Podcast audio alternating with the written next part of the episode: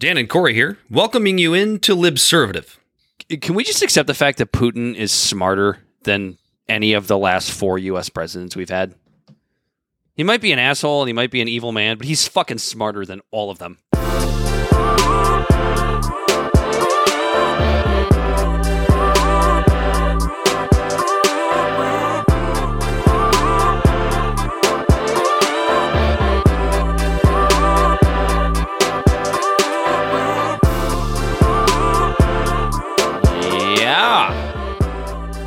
In. Another fun Friday edition of Libservative. And it seems like I say this every week, but there's a shitload that we missed this week. But first, he's Corey Walsh. He is Dan Griffin. Corey Walsh is going to tell you all of the fun places you can you can engage with us when it's not a fun Friday and you're not listening to the podcast. Help yeah, us out. we're not here live uh, doing the show. Um, you can catch us on Instagram. You can catch us on Twitter at LibservativePod. You can read the transcripts of our beautifully written uh, monologues on our Libservative podcast at WordPress.com. We're on Facebook at Libservative. Then you can find this podcast on any stream. I mean, on any uh, yeah, any podcast stream that you may use. So, real quick, give us a like, a follow, a share, a review. It'll really boost the numbers up, get more people to join the conversation, and make this community a hell of a lot more fun. Make sure you tell. Make, most importantly, make sure you tell your friends with extreme opinions. We like to be called Nazis and libtards all within the same episode. If we if, if that Yes, happens, it's- it's if that happens, thing. we're doing something right. Yeah, yeah. If we got the extremists on both sides telling us that we're crazy, then takes It's one not about one, right I versus left, Corey. It's about right versus wrong. Don't you forget that. You're right. what you drinking today, Dan? I'm drinking a delicious dirty martini that I may have made a little too dirty, a little bit, uh, a little bit too much olive brine in there, but salty and delicious. I also have a, I don't know, a couple beers sitting around here for when this is gone. Yeah, same here. I got some uh some Atwater Brewery. I got some water, and I got some Yellowstone bourbon. We're about to get hammered and Been talk some shit time. because Sounds good to me. Okay, what are we going over this evening, Corey? We are going over. We got first- Freedom Convoy updates. We are talking about Trump. We're talking about Clinton and a blast from the past of 2016. We're going to talk about Ukraine because we're all trying to figure out what the hell's going on there. And then uh, some feigned uh, outrage that we both felt. And then uh, going to give AOC some props. yes, that feigned outrage being uh, this narrative being float, floated around out there that you can't get uh, an organ transplant if you don't have a COVID vaccine. And now that's true, but uh, it's not really that simple. and uh, yeah, we can't forget. Yeah, we can't. You you mentioned the Durham report, right? Uh, yeah, I, I talked about the blast from the past with Ah, Clinton yes. and Hillary. And AOC got something got- right. We've got some Facebook funnies, Yeah. but we got to start be with this Freedom Convoy update. Yeah, you're going to play the uh, Canadian national anthem again. I know. I think I might actually still have it pulled up. I do have it pulled up here. Would you look at that? Lay it on me, Dan. The epic version.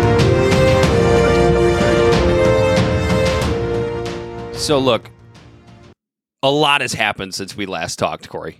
First of all, the Ottawa police chief has resigned because, you know, he quote unquote can't handle the situation.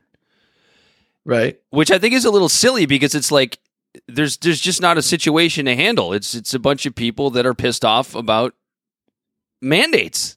I mean that's that's what this boils down to. I mean I know they're you know they're racists and they're horrible pieces of shit and whatever else. That's how you write them off. Yeah, the media wants to say. Remember, we said that like when it was the BLM movements, you write them off by calling them crazy socialists. Oh, crazy socialists.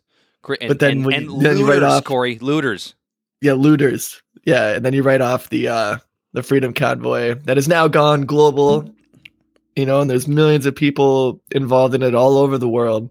Well, look, We're writing them off as uh white right wing supremacists, Before- right wing supre- white supremacists. Before we before we dig too deep, I'm actually glad up you brought the comparisons up to to the Black Lives Matter movement because I've, I've been I've been giving this a little bit of thought over the last couple of days, and I honestly wish uh, I, I'm actually I'm actually pigging, piggybacking a little bit off of something that uh, Krystal Ball said earlier this week on on her show with Saagar, which is that you know she kind of got me thinking a little bit about the comparison to these leftist movements, which is that the biggest issue with the BLM movement was that it was just so unbelievably disorganized. It was Yeah. it was so it was so reactionary, and you could understand why it was reactionary because of obviously we were in the middle of COVID lockdowns. Uh, George Floyd had just been killed. Like people were just pissed, and they just didn't take the time to get together and really organize the way a movement we like did that a hell of a job, organized. though. What's that? We did a hell of a job, though.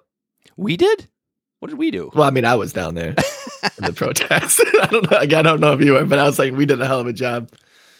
But I Uh, mean, don't you think that's a lot of why like it, it came to this, you know, these these Yeah, factions and these opportunists breaking off and Oh, and doing the looting and, and doing the rioting and, and giving the the movement as a whole kind of a bad name. When you have a big enough uh, example or a sample size, there's always going to be outliers. You know, and it's the same that goes for the freedom mandates, just like it goes for BLM. And uh, yeah, yeah, it's uh, but you're right. Like, who knew? A bunch of people who deal in logistics would do a pretty decent job at shutting shit down. Find where the money is. What were you? You were just about to play something, weren't you? Oh, to show Uh, that it's yeah, not yeah. racist. So this is a part of the a Freedom Convoy. This is an offshoot of it in New Zealand. Uh, so this is a bunch of Maoris or Maoris. I think I said that right. Uh, they're indigenous people from New Zealand, Polynesians and stuff, and they're going. They, this is them in front of Parliament. So I saw this video when we were tr- when we and you were doing research, trying to dig into the narrative of is this a white supremacist movement or is this actually like a big blanket of people from all sorts of races, creeds, religions, and values all together fighting for body autonomy and for what could ultimately be called freedom. Whether you agree with what whatever whether you agree or disagree of what you think freedom is, they're fighting for the same type of rights against injustice as BLM was. And so here we have, let me pull this up. Here is them in front of the parliament in New Zealand, all in unity.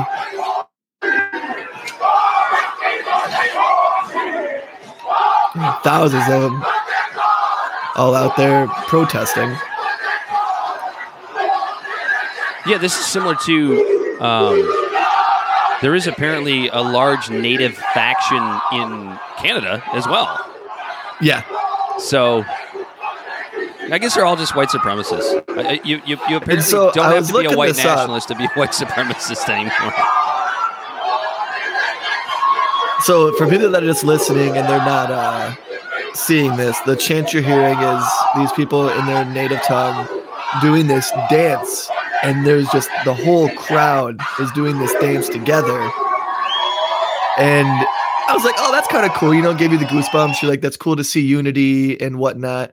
And so I decided to look up what this dance was, right? And It's then when the I read this, I was like, you're a- holy shit. You're not a rugby fan, are you? No, I'm not a huge But rugby fan either, but I a- do like international rugby, and New Zealand's very good. They're called the All Blacks, and they do their little native dance before each game, and that was kind of similar to it. Yeah, it's the haka dance. It's a it's Yeah, a it's a it's a dance of like of challenge and war, like saying "Bring it on, motherfucker!" Basically. See how see how And they were we doing sound. this though? to Parliament. see how ignorant we Bunch of sound. white though? supremacists, Dan. It's- What'd you say? I said, see how ignorant we sound though.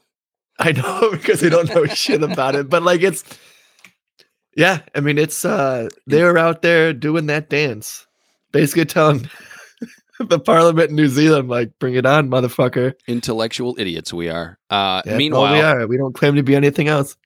Justin Trudeau invoking the Emergency Act in Canada.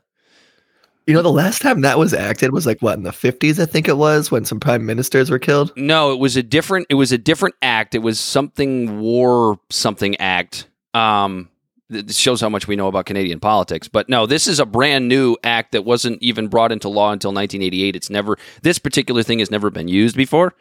Yeah, they said it was too extreme to use when because they were trying to initiate it during COVID, and they said it was too extreme. Right, but uh, you know, a bunch of truckers sitting around peacefully protesting, trying to get mandates lifted somehow. Uh, it's it's it's okay to use it right now. So apparently, the Emergencies Act, which came into law in 1988, I'm looking at it now here. Uh, this is from Canada's Department of Justice, is a federal law that can be used by the federal government in the event of a national emergency. The act contains a specific definition of, quote, national emergency that makes clear how serious a situation needs to be before the act can be uh, relied upon. A national emergency is an urgent, temporary, and critical situation that seriously endangers the health and safety of Canadians or that seriously threatens the ability of the government of Canada to preserve the sovereignty, security, and territorial integrity of Canada. It must be a situation that cannot be effectively dealt with by the provinces and territories or by any other law of Canada. There are four types of emergencies that can be declared under the Emergencies Act. I'll give you those and then we can talk about it. A public welfare emergency, a public order emergency, an international emergency, or a war emergency. Now, the only one of these, the only one of these that I could see even being semi defensible would be a public order emergency. However, I'm looking at this and I'm seeing uh, as I go back and read it again, a national emergency is an urgent, temporary, and critical situation that seriously endangers the health and safety of Canadians. I don't think this is doing that, at least not yet, or that seriously threatens the ability of the government of Canada preserve the, to preserve the sovereignty, security, and territorial integrity of Canada, which it's absolutely not doing yet. And it also says that it's that's an that it's an active if it, it, it's activated. It can be activated if uh, no other Canadian law can handle the situation. I can tell you exactly how they can handle the situation. Drop the fucking mandates. Like this Right. this isn't this isn't rocket science. Yeah, it just it it just it doesn't make sense to me. It's like make it make sense. They're saying, "Oh, it's a small fringe minority." But it's also a national security issue, yeah. unprecedented national emergency. You can't make it up. they dude. didn't even do that when we had the BLM protests. Because Canada had them happening Mhm. in the height of the pandemic. They were out there blocking traffic, it's it's the right kind of protest in the Corey. streets. Yeah, I guess so. I guess uh, freedom is subjective. Look, this is this is super dangerous in my opinion. You know, and I, I don't mean to sound like fucking Sean Hannity or anybody. Like it's like this is going to be the end of Canadian sovereignty or something like that. But when you look at the details of what's happening here, I mean, there's talk of freezing assets. There's talk of seizing assets of people that are involved in this. How is Yeah, you're that? right. How is that anything other than authoritarian? That's fucking theft. That is what that that is financial civil war against your own people. That's what that is. And and I don't think I'm being hyperbolic by saying that. I really don't. There's some people that will, oh, you're over exaggerating. I no. Think about how you would feel if you if you felt like the, you were being fucked. You went out and you did what you needed to do to make change, protest and make change. And then the government decides to punish you by taking your fucking livelihood away, by taking your money away, by taking your your trucking license away. Right. It doesn't make any sense. Am I out of line here? Am I being hyperbolic? Am I going over, Uh, over the top with this? The same people that are attacking this haven't been talking about how body autonomy has been attacked for the last 30 years when they try to undo things like Roe versus Wade and attack women's productive rights in countries all over the world.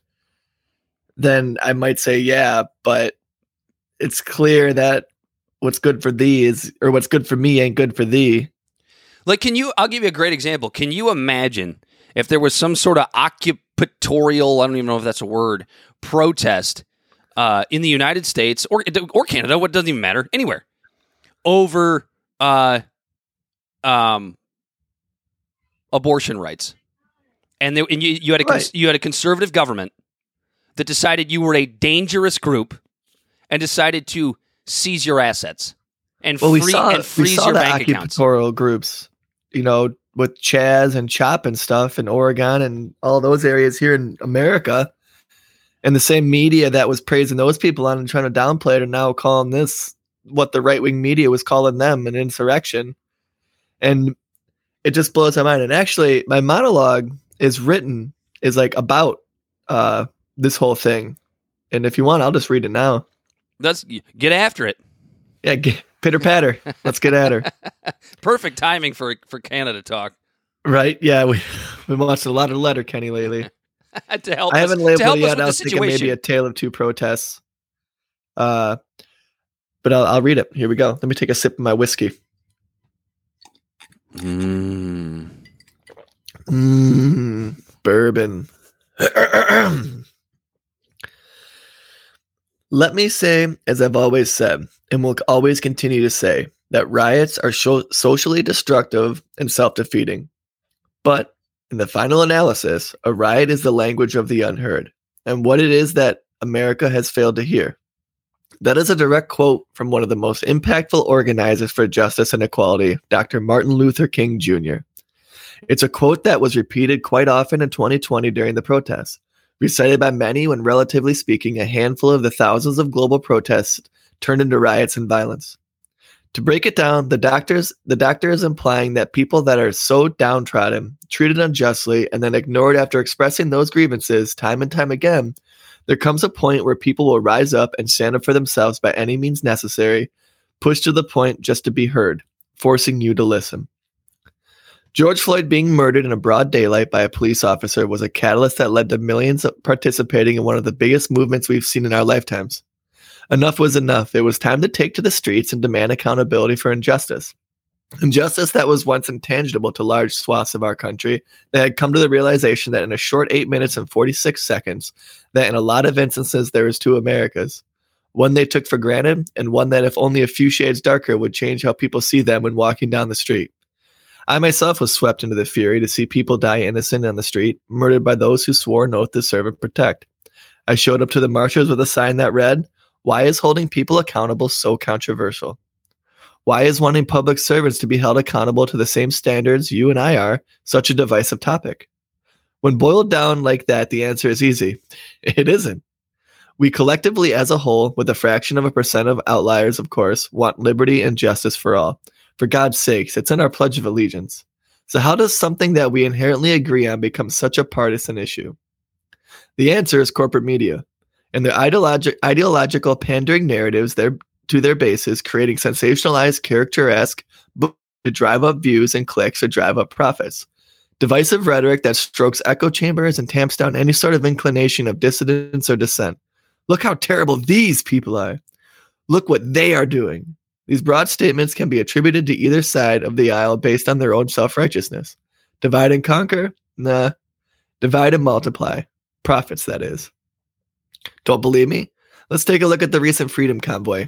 Two years ago, after George Floyd protests of 2020, radicals are causing chaos in the street. There's dark money funding these protests. Violence and unrest should not be tolerated. Lock them up. They're causing irreparable damage to the communities and businesses. They are terrorists. This is an occupation.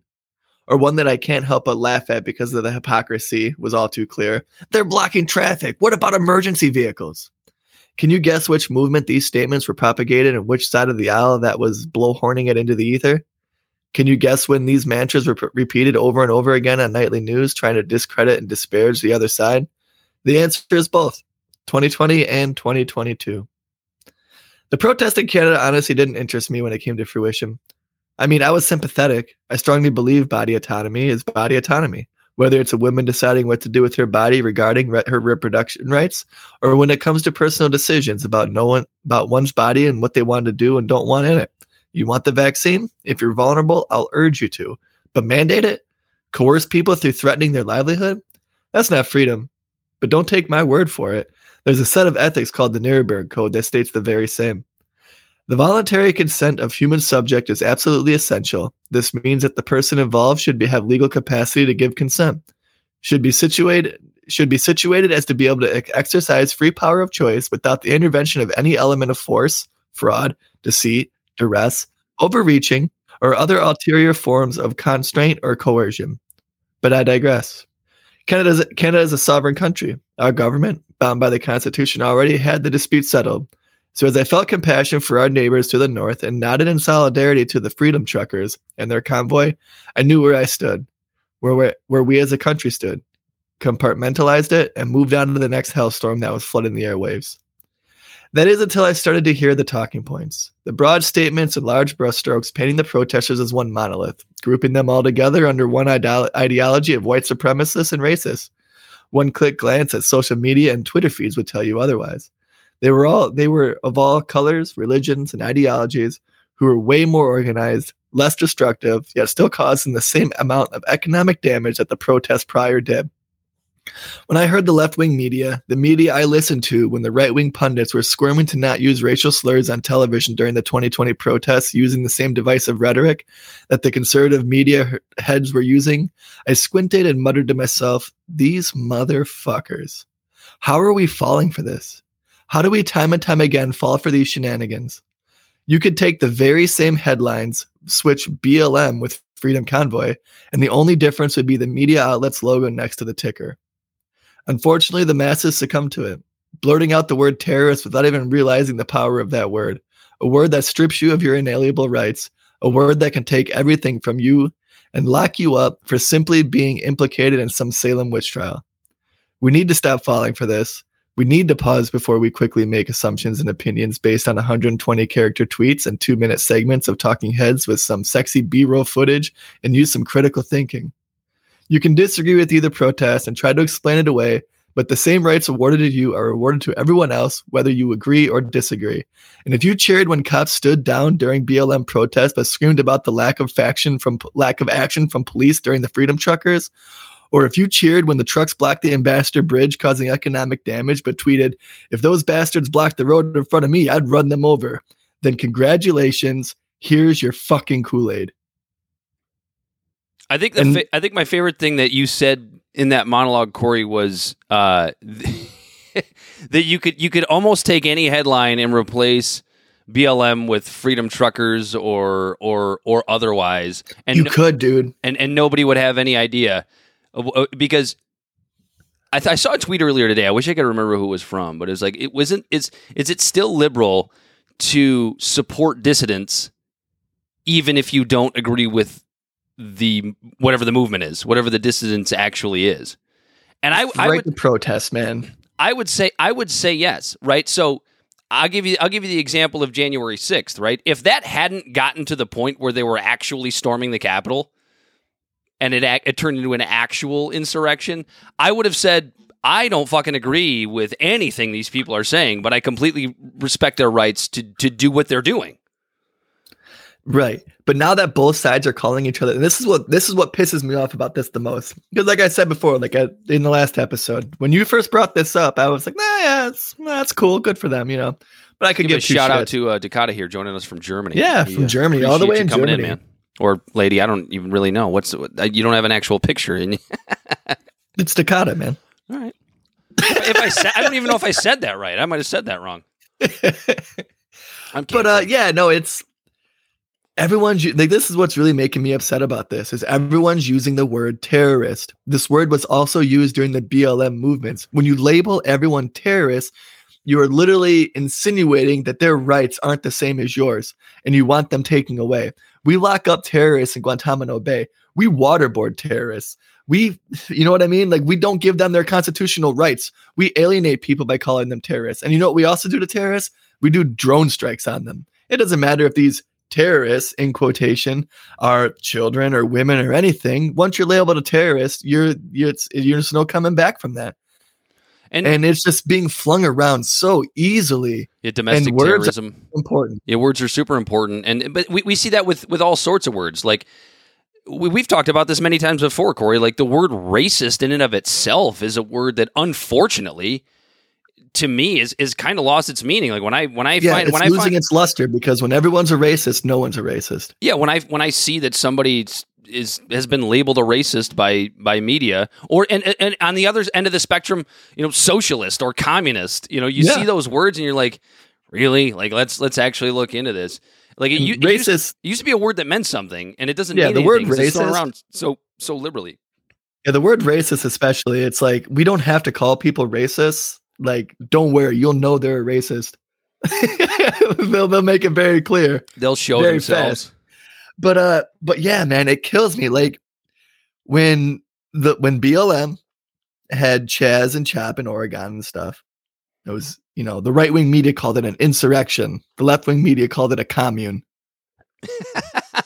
now it's flipped and reversed now it's an it's an occupation it's a uh it's it's it's an insurrection, it's an occupation by the right.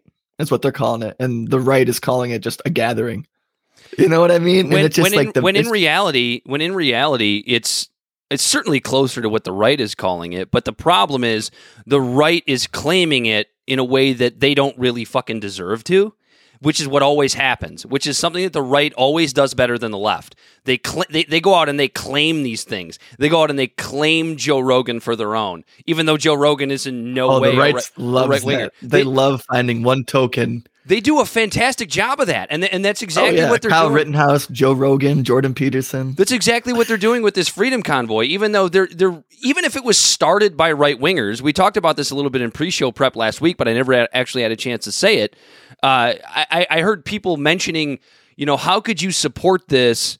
Um, you know, it was started by these crazy right wingers that wanted to overthrow the Canadian government. And first of all, I didn't even look into whether or not that's true. And here's why I don't fucking care.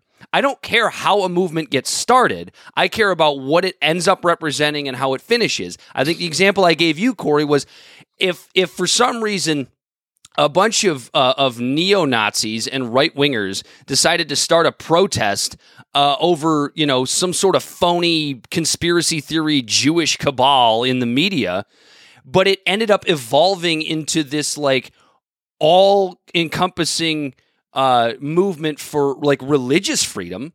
I would support that movement too. I don't care how it got started. I care about what it represents at the end and how it finishes. And I don't think I don't think people, at least uh, in the you know the, the the media side of the left, are really giving any acknowledgement to that when it comes to the Freedom Convoy. Yeah, yeah, absolutely. It's it's it's insane to me. I just it, it's the double narrative, man. It's just Look, I, and I will, I will actually, I will actually play devil's advocate for a second.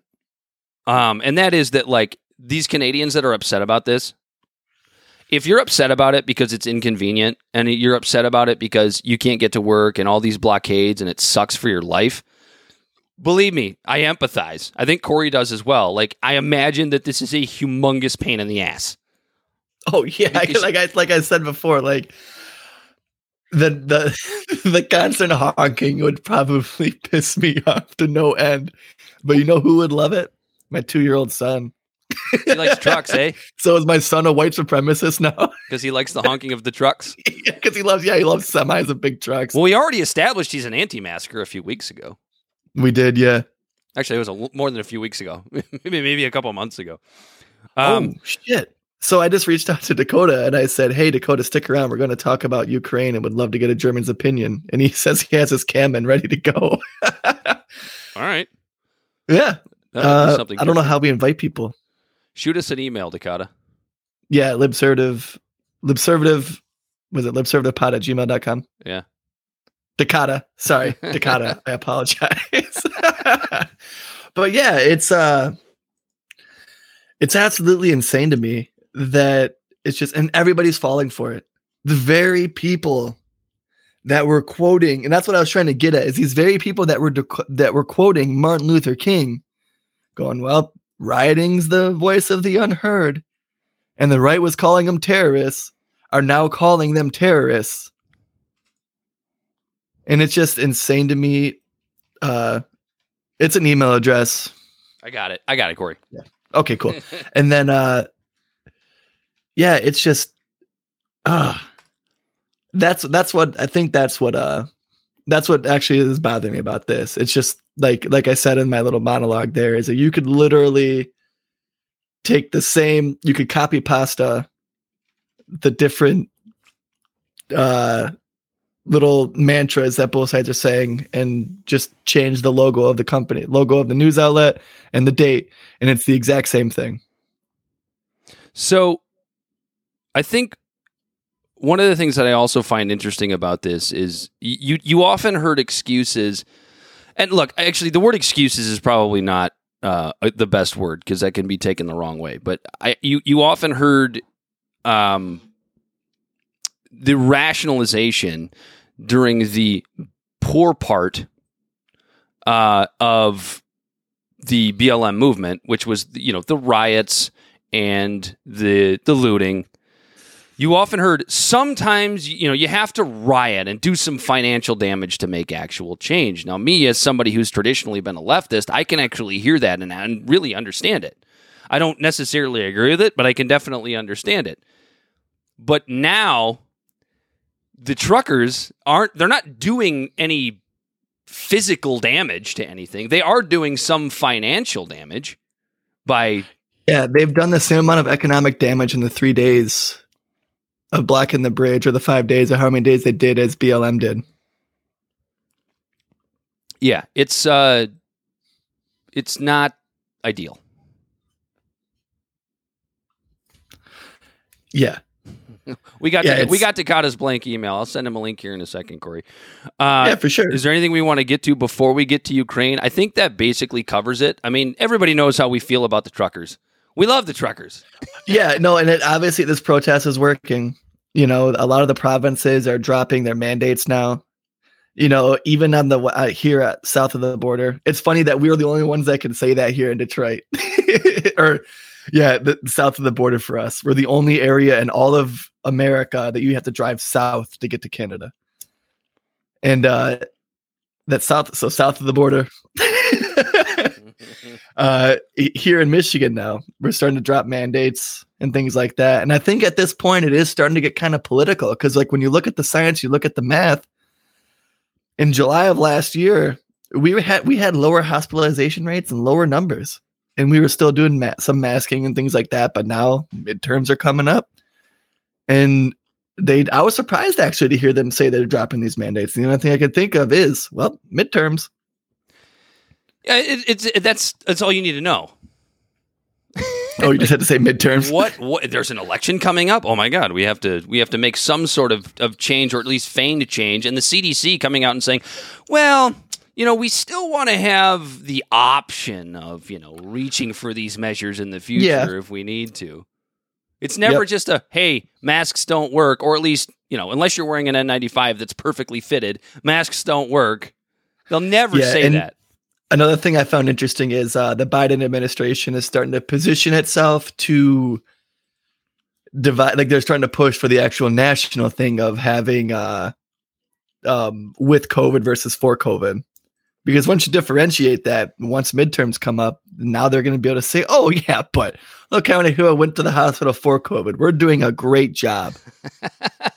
I'm telling you, that's what's about to happen. I didn't I didn't even really consider that, but everything you Mhm. just said makes complete sense. Yeah, midterms are coming up. you know, and I, I feel like sometimes I make uh, outlandish statements like that, but uh, am I wrong on that stuff a lot or no? I mean, I feel like a lot of times when I when I call that stuff, like the writing's on the wall. When you have your finger on the pulse and you just have your ear to the ground, it's stuff you can put two and two together. Yeah, I mean, I personally, I, I called the fact that there was going to be some conspiracy theories about Bob Saget's death. You And Of course, did. there are. You did. now there is. That's funny. as soon as I found out he, he he died of blunt head trauma, I was like, oh god, just wait, just wait. There's going to be some some conspiracy theories out there that Bob Saget was murdered, and they're So out who there. Would want, who would want Bob Saget dead? Uh, I So- apparently the conspiracy that I've that I've seen so far is the uh, the idea that The Clintons. it was the Clintons. no, seriously, it was Epstein. It had something to do with Epstein. Like, I Oh, God. I couldn't really. Yeah, so a premise on our show is we try not to delve into conspiracies, but like if there's things that are left like unanswered or they don't make a sense exactly, we try to base our assumptions in some sort of grounding and we say follow the money. So if there's not definitive answers to questions here on the show, uh we uh we follow the money. You know what? I think we should move on to Ukraine. We should move on to Ukraine. apparently uh Dakota is his real name is Tobias. I did send him a link, so maybe he'll join us, maybe he won't, but either way, we are going to move on to what the hell is going on in Ukraine because uh I, I can't figure it out, dude. Every day it's different. I can't keep track of it. One day the Russians are putting putting troops on the Ukrainian border. The next day they're taking them away. The next day we find out that was a lie. Uh, and they're they're they're escalating, they're de-escalating. Now they're not. Now they are. Nobody seems to have a clue how many U.S. troops are actually in Eastern Europe. Uh, it, it, and then you have something about a 79 year old grandma. I'm I'm actually my head hurts actually talking about this already. Oh yeah, yeah, yeah, yeah. That's uh, yeah. Ukraine is a bit of a trip. Uh, here one second. Let me uh respond in this text real quick, or this uh. No man, just click fast. the link. Just click the link, man. Just click the link. Just click the link. but yeah. So what else do you have to say about Ukraine? I have nothing else to say. I don't know what the hell's going on. I all I can tell you is the media is saying that Putin's put now put out a false flag of recent mass genocide in eastern Ukraine. Uh, the the Donbass region is in question for invasion, and it's, it's currently controlled by pro-Russian separatists. These are things we already know. Uh, but every day, the narrative coming from the mainstream media is different. Oh yeah, yeah. Just like uh, Zelensky made a joke that uh, let me see if I can actually find the actual quote. But Zelensky said that, That uh, the invasion was going to happen on two sixteen, which was two days ago. Yeah, and then so then all of our media started talking. Like, oh, we uh, we are we are t- Ukraine's Zelensky Facebook post said we are told that February sixteenth will be the day of the attack. We will make it the day of unity. the relevant decree has already been signed. On this day, we will hang national flags, wear blue and yellow ribbons to show our, show the world our unity. We had and like he was like, it sounds like it was a joke lost in translation from uh Ukrainian to English or whatever. But uh he's out here saying that like I'm right now, so right now I'm on Times of India, uh like India Times, and the headline is Ukraine has no need for allied forces on its territory, says Pl- President Zelensky. And he's saying that there's no need for foreign allied forces to face down a feared Russian invasion, warning that their presence might only exacerbate tensions. And I said it again. And oh, there he is right there. yeah, uh, we, we have set him to the stream? yeah we have Tobias backstage before before we get him on the show. Uh, here's here's what I'll say, and maybe you can you I, I I'd be curious to get your opinion because the way we talked about this at the start was that this is just a way for both Biden and Putin to both essentially get what they want. Biden gets a distraction away from what's going on domestically. Putin gets you know either troops removed from his borders or uh, at least Yeah, keeps Putin Ukraine from doesn't going into want NATO. Ukraine and NATO. That's what he doesn't want. There was a verbal agreement made in the late 90s that we wouldn't keep expanding NATO, and since then we've added other states. In 2014, we know that there was leaked phone calls about uh like them trying to get uh the president that before Zelensky into office in Ukraine, and we know that America backs the the um the uh what are they called? The Azov group, which they're kind of neo-Nazis. Mhm. And now this is an American mantra. We've done this in Nicaragua, we've done this in Honduras. And I might be off a little bit on this, but I want to bring in Dakota because it's I want to hear his perspective because in Germany, Germany has an economic uh stake in this with the Nord Stream pipeline. And so I'm gonna you want me to end to the stream right now? Sure, let's roll. Let's get him in here.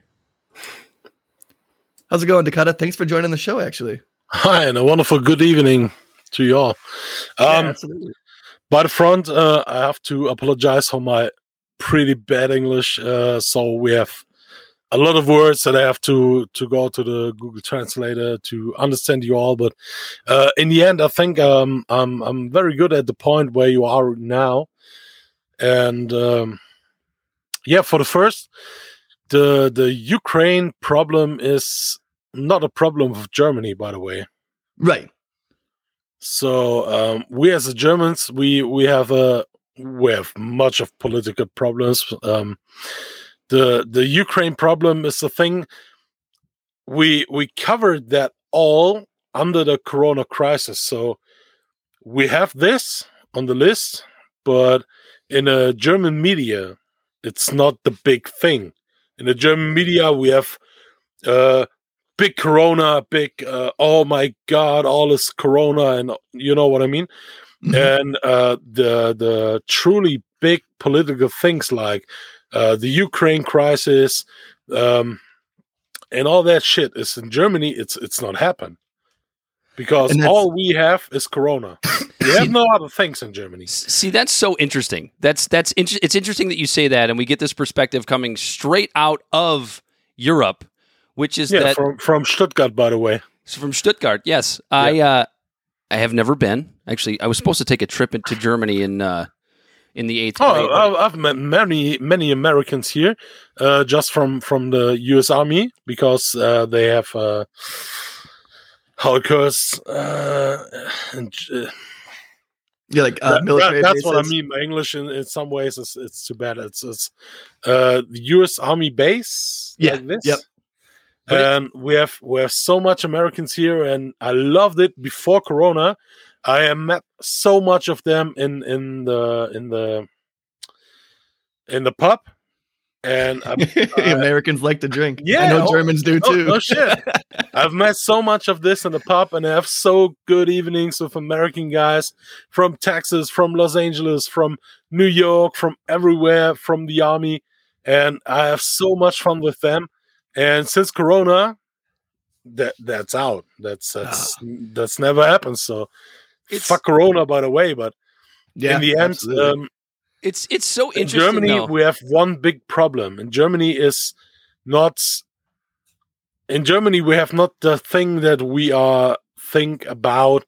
What is the risk about Corona? What is the risk about the actual uh, Omicron? You know, um, in Germany is, oh my god, we have to act. We have to act. We all gonna die.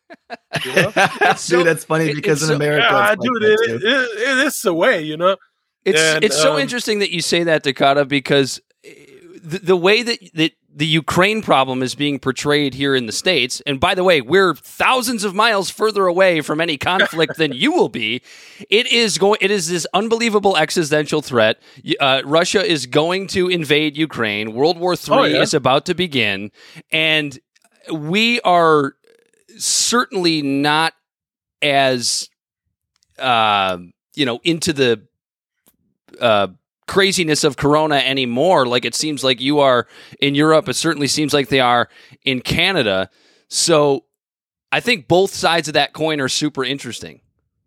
yeah, it's I mean, actually the point yeah. is, the point from Germany is in the end, no one in Germany cares. They are a few people who are politically interested. Um, they are know what is happening there, and they are know that we are s- just just a, a grasshound before a war. But the most people in Germany are get distracted because of Corona. That's no joke right. no one cares about any war in, in, in Europe because anyone is just looking on Corona. Even though you're right That- next that's door. Germany. That's Germany at its best. yes but I think that also shows um, that the existential threat is actually Yeah, it virtually is. non-existent because No, of the, the the fucking problem is when we ignored it shit and they that that got out of control. We as the Germans, we are the first that are fucked up. You know, yeah. so, okay. that no makes sense, one, yeah. no one in Germany cares really for the problem. But the first thing when the Ukraine go on war with the Russians, the first one who is fucked up is not the US. The first one who is fucked up is Germany. Thank you. But no one, no one cares in Germany because in Germany the first problem for all and the biggest problem for all is fucking Corona. Yeah, but isn't is is it because it's not an actual problem, or is is it because with you with Ukraine itself. Yeah, is it because it's not seen? Uh, Ukraine is not actually seen as a problem in Germany, or is it because they're so oh no, distracted no, by no, Corona? no. Corona, Corona is the biggest problem. The Ukraine is a big problem for everyone who has the favor to uh, think really in the world we're living in. But the problem is Germans don't live in this world. Germans live in, uh, I don't know, they live in other spaces. I don't know. That's The really problem is- It's the only the only thing Germans care at this moment is Corona. Can we live with Corona? Can we have a Freedom Day?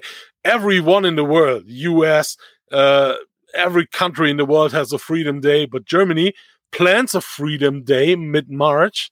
But the Freedom Day is not a Freedom Day. It's just a day where a few, just a little few, of the corona um, here um, Germany it's Maßnahmen.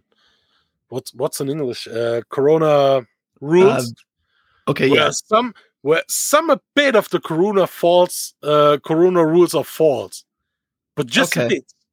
Yeah, we yeah. to It's, wear it's that mask. dou- we have to wear a mask in trains and in supermarkets and something, but they call it the Freedom Day in Germany. You know, yeah, that's like fuck yourself.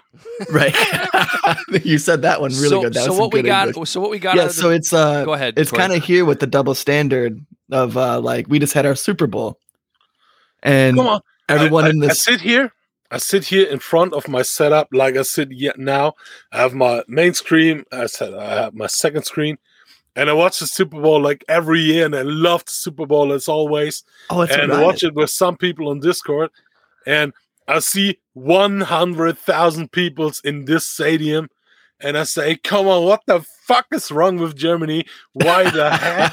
That's why not. the fucking heck we can't have this in Germany?" That's not You see, happening so with. that's what makes That's Americans not happening with mad, though. Bundesliga right now, Dakota. No, no, no, Please? no, no big crowds in Bundesliga this this time or this year. No, no, no chance. the maximum in German stadiums are, I think, uh, six to twenty thousand maximum. Wow. And so that's one And, thing that and stadiums with Americans. sixty thousand in stadiums with sixty thousands of places. So Right. that's, Yeah. So as we're allowed to do that in our stadiums and pack it full of people, we're still making kids in school wear masks. yeah. Oh yeah, yeah. so it's like it's like make it make sense. the problem is um i think at the end the big problem in germany is and that's that's that's not funny uh, for sure um everyone who's not believe in that what the state says and this whole left thinking about all the politicians is automatically in germany you are nazi Mm. That's the same So, thing in America. I, I stand there. I stand there. Um, it was three, four days ago in a Twitch chat, and I said, "Come on, why we are in Germany always had this Corona panic? And it I get banned. And it seems it seems awfully fucked up that especially in a country like Germany, your people would be willing to throw the word Nazi around so Oh yeah, well, well, easily. we love that.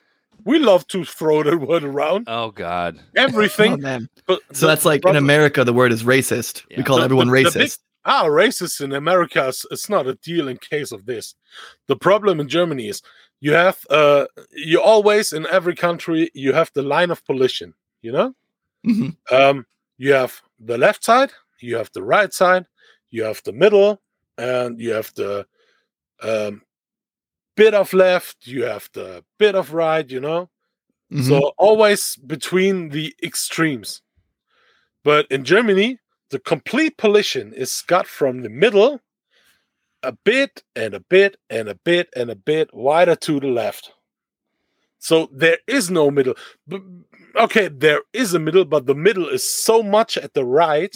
Yeah. Uh, at the uh, I'm sorry, at the middle is so much at the left that the middle, who Is was the middle right. the last 20 years, is the Nazi side Mhm. everyone who says when when I said um, I'm not a fan of the Corona uh, rules because um, the the complete peoples are, are go broke and the firms are don't have any chance to survive because of Corona rules, you know. Then I'm a fucking Nazi because I hate the people who die from Corona. Mm. Do Right. you know how It's- much?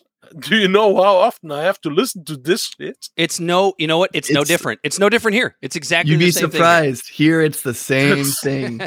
So here- so much of a shit. Like here like here in america a lot of us you know like me and dan both are pro-vaccine but we don't want the mandates we don't think it should be forced now, Yeah, if you tell um, people that you don't think it should be forced you're considered an anti-vaxxer Right. and that you want people to die Even though I've gotten it. Okay, I've gotten Corey, two Corey, by the way. Dan, sorry. You're good. Go ahead. Corey, the problem in Germany is um, the people would be vaccinated because um, it's Germany, you know. But the problem in Germany is you have so much Dr. Facebooks, you have so much, oh no, when you get vaccinated, you die instantly. Yep, you, you yeah, become you become the vaccinated. You go instant death. yep. It's all the extreme stuff. That- yeah, they're that's putting what people- microchips. No, but I have I've um I've worked. Um, I'm I'm come from the event management, so Corona was my death. Um, Oh, and I'm uh, and I hear that, worked for a few weeks in a in a supermarket, and at the supermarket there worked a woman, um, who have a kid and a normal woman. So, and she taught me in a in a in a mid pause mm, uh, in a shit. That's why I hate my English. I'm sorry. No, you're good, You've man. been fantastic, better than my German. yeah, yeah, yeah, your English It's is in a- 100 it's a- better than in our a- German. in a midday, you know, uh, in a lunch, lunch, lunch, Lunchtime? lunch. Yeah. Yep. in a lunchtime. Yeah. She told me, "Oh no, I don't get vaccinated because I heard uh, that that fucks my brain, and I get a, a brain, um, you know, a brain." Uh, Brain fart. Yeah, and yep. Gives you like an Something like aneurysm or a blood clot. Yeah, and and, uh, and I watched her, and uh, I I was new in it co- in that in the firm, so. Think okay, uh, don't say anything. But in the end, because you're afraid to be shut a. Nazi, Shut- right? Yeah. how the heck can someone in this work be so fucking stupid? If, But if, the problem is we have millions of this in Germany. if nothing So- else, it is good to know, Dakota, that it is the same shit going on across the pond as it is right here. We do have to move on, Dakota. We're going to let you go, but we do appreciate you joining us. And uh, yeah, Dakota, given that please like, follow, and share because we definitely for would sure. like to Thank have you so someone from. Germany on the show more often. So much. Thank you. Dakota, yeah, absolutely. Dankeschön. God Yeah. bless, man. Have a wonderful evening and have a good discussion. So you Yeah, know where I'm absolutely. standing in Germany is fucked up from this point. So Thanks so much for joining, man. Thank you too. Danke. Well, that was actually pretty cool. Oh, I hit remove and then you hit add. Whoops. Okay. That was that was an interesting conversation just because I think oftentimes, Corey, on our show, we get kind of stuck in what's going on in the narratives in the United States. And right. and in the last couple weeks, obviously Canada. It's But- refreshing, like you said, to Yeah. hear that it's like that. Doesn't matter where you are in the world, we're all dealing with the same shit. To know that Europeans uh, basically treat their own the exact same way. I don't know if that's refreshing or if that's fucking terrifying to know that there's just no there's no uh, Western society out there that can engage in nuanced conversation. Uh, yeah, no, that was actually really that was that was nice. That was nice. And you could tell you could tell that Germans really aren't worried about the Ukraine situation right now. Yeah, because so that's Dakota one was of the like, it's biggest all things about that took COVID. away from that. It's all about COVID. It's all about COVID. Yeah, because here in America, we're duck and cover. We're on the brink of World War Three. Like, you know what I mean? The way our media is saying it right now, that we're going to war, and then in Germany, they're like, "Nah, we're not even really talking about it." We're too busy. and they're a hell of a lot closer and have a lot more at stake in this than we do. super And I think that just punctures another hole in the whole propaganda that we hear that we see here in America. super interesting to to hear that uh, the left in Germany is so quick to throw the word Nazi around. I would never have guessed that. I would never have Right. guessed that, given their history. That You would think that that's such a dirty word. yeah, it just It's like, sad. ooh. well, It's because when everyone when you call everyone a Nazi there, the real Nazis, the ones that are like the terrible people, are getting a pass essentially. yeah, pretty much just like the racists here. Just like the racists here. It Huh. actually, it actually uh, does. It's a small world after all. It actually, it actually does give us a good opportunity to to jump into uh, a headline that actually got me uh, earlier this week. The uh, life saving organ transplants being denied to unvaccinated patients. Did you see this, Corey? Yeah, so I caught wind of this a little bit ago. Uh, but then when we actually talked about it, I kind of like what we're about to talk about now. I was like, oh, wait, I don't know if this is necessarily like something to actually blow up about, but it's something that sensationalized headlines that are there to propagate divisiveness. It is definitely something that will make you clench your butt cheeks. I'll give you the latest one. Uh, DJ Ferguson, age 31, suffers from a hereditary heart condition that causes his lungs to fill with blood and fluid. He's been uh, on on the transplant list for quite some time, or not quite some time. I think since like October or something is when he uh, went into the hospital, or maybe around Thanksgiving. I, I, don't have the article in front of me, but you can look it up. DJ Ferguson uh, denied a heart transplant because he's not vaccinated for the coronavirus. And I saw this and I had the reaction that I think a lot of people on the right might have at this point in time because a lot of people on the left would be like, well, good. Yeah, good. Let him die. Let him die. He's not vaccinated. He's killing people. So I had the reaction that people on the right might have, which is, that is fucking horrible. Why would you? It is it is immoral to deny medical treatment to somebody because of their vaccination status. Now, before anybody on the left freaks out, I took a little bit of a deeper dive into this, and I came to the realization that it's not as crazy as it sounds because apparently it has forever been, not forever, but for a long time been the uh, policy of most hospital systems that you be vaccinated as we often are as children, MMR vaccine, um, all, all the regular vaccinations that you would get as a human being in the United States. I love this guy. Dakota says that the people on the left always freak out. Eh, that's true, but that's also because they're all, they're the ones in power right now. So let's let's relax and wait and see when the right takes over again because it will happen at some point.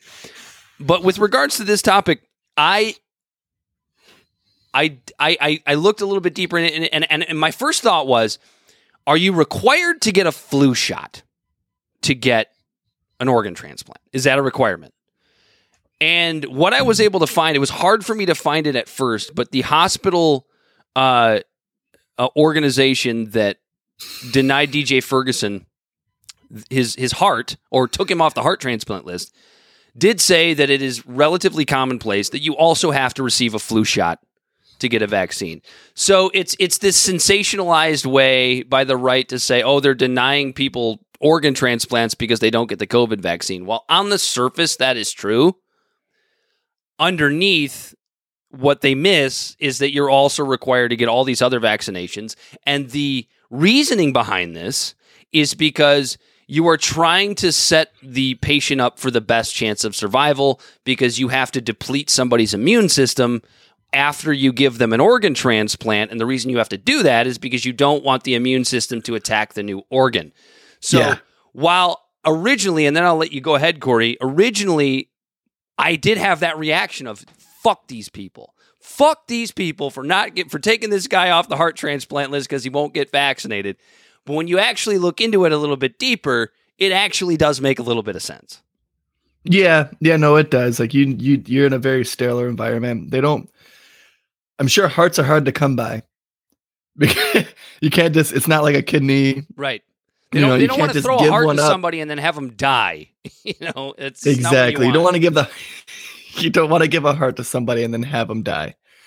And so you take type of stipulations like that. So there are certain things to where at the same time, if you're at that point where you need a heart, your immune system probably isn't that great anyways. right. Where even if it wasn't a mandate to get these vaccines, I'd probably be like, oof, well, you might want to get one. So uh Oh yeah, Dakota wants to come couch crash. He wants to he wants to come to America. It's a great place overall. Like it's a it's a shit show of its own, but it's pretty good here. Michigan's good. Yeah, come to Michigan. We're a purple state. I don't know if you know what that means, but it means we're kind of centrist here. yeah, yeah, we have a good balance of left and right. And uh but yeah, so it it makes sense. And like I was just actually gonna say, like, I want to give my dad some props you know, he's in that category of an older man. You know, he's 70. Oh, geez. 76, 2016, 70. You don't know how, old, how old your 70, dad is? 76. I just had to do the math real quick. We had him on he's 76 years old. and he said some very vile things. Did you say my dad said vile things? no, we had him on here the other day. Uh, uh, but yeah, so he, um, he, uh, he got vaccinated. And when he did, I was like, good for you, man. I'm like, you know, like you're actually, this is the type of people that we advocate for. And like, I'm the only reason I'm bringing this up because I think it just kind of solidifies like our positioning of the fact that we are, we are pro vaccine. It saves people who are vulnerable. But body autonomy is body autonomy. My dad didn't need a mandate to tell him to get the vaccine.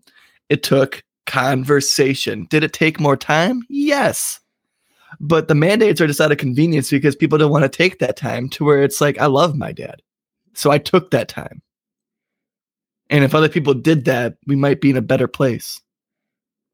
And for for those who don't know, your your dad actually did have COVID already. He did. He had to get the monoclonal antibodies. Yeah, and they may have saved his life. We don't know at this. Oh, point, they absolutely did. He says they did. Okay, My he mom, says they did. Okay. Yeah, my mom my mom agrees. She says that uh she made him go to the ER because he was in such bad shape in the bed that he's like, I just want to sleep. And she said, You're not, I'm making you go to ER. And when he got there, they gave him the monoclonal antibodies right away.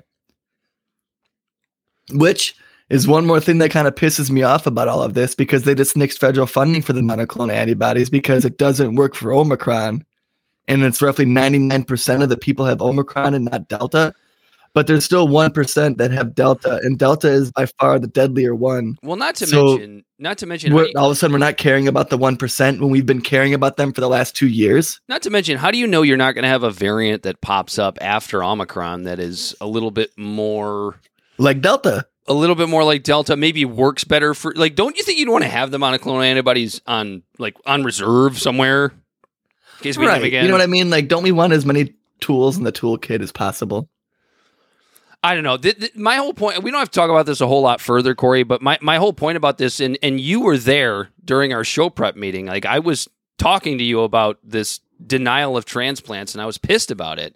Mm-hmm. And, and, and I wanted to bring this up as an example of like on this show, even Corey and I sometimes get like stuck in these these harsh narratives, but we, we, we both it's try to- really easy. yeah, we both try to take the time to be like, all right, all right, I'm really pissed about this, but why? And just take a lip. It doesn't even take that much. Corey, it probably took me uh, 45 minutes worth of reading and searching around to to to, to kind of come to this middle ground conclusion of of what these, you know, ma- I guess you could call it a mandate for uh, uh, organ transplant really really means medically it does actually make a little bit of sense. I didn't see it that way at first but that's not what people normally do. Normally people Right. just see it it pisses them off and that, uh, that's it. Okay I, I'm, I'm done. This is all i need to know. Yeah, and you know, and we we drive really hard on the show for all sorts of things. Like we were going to bring up the uh, the YMCA article from NPR talking about how the YMCA wasn't masking kids; Mhm. they were only masking the adults, and uh, they've had very very low outbreaks. And we almost brought this up because it almost kind of strokes our own confirmation bias.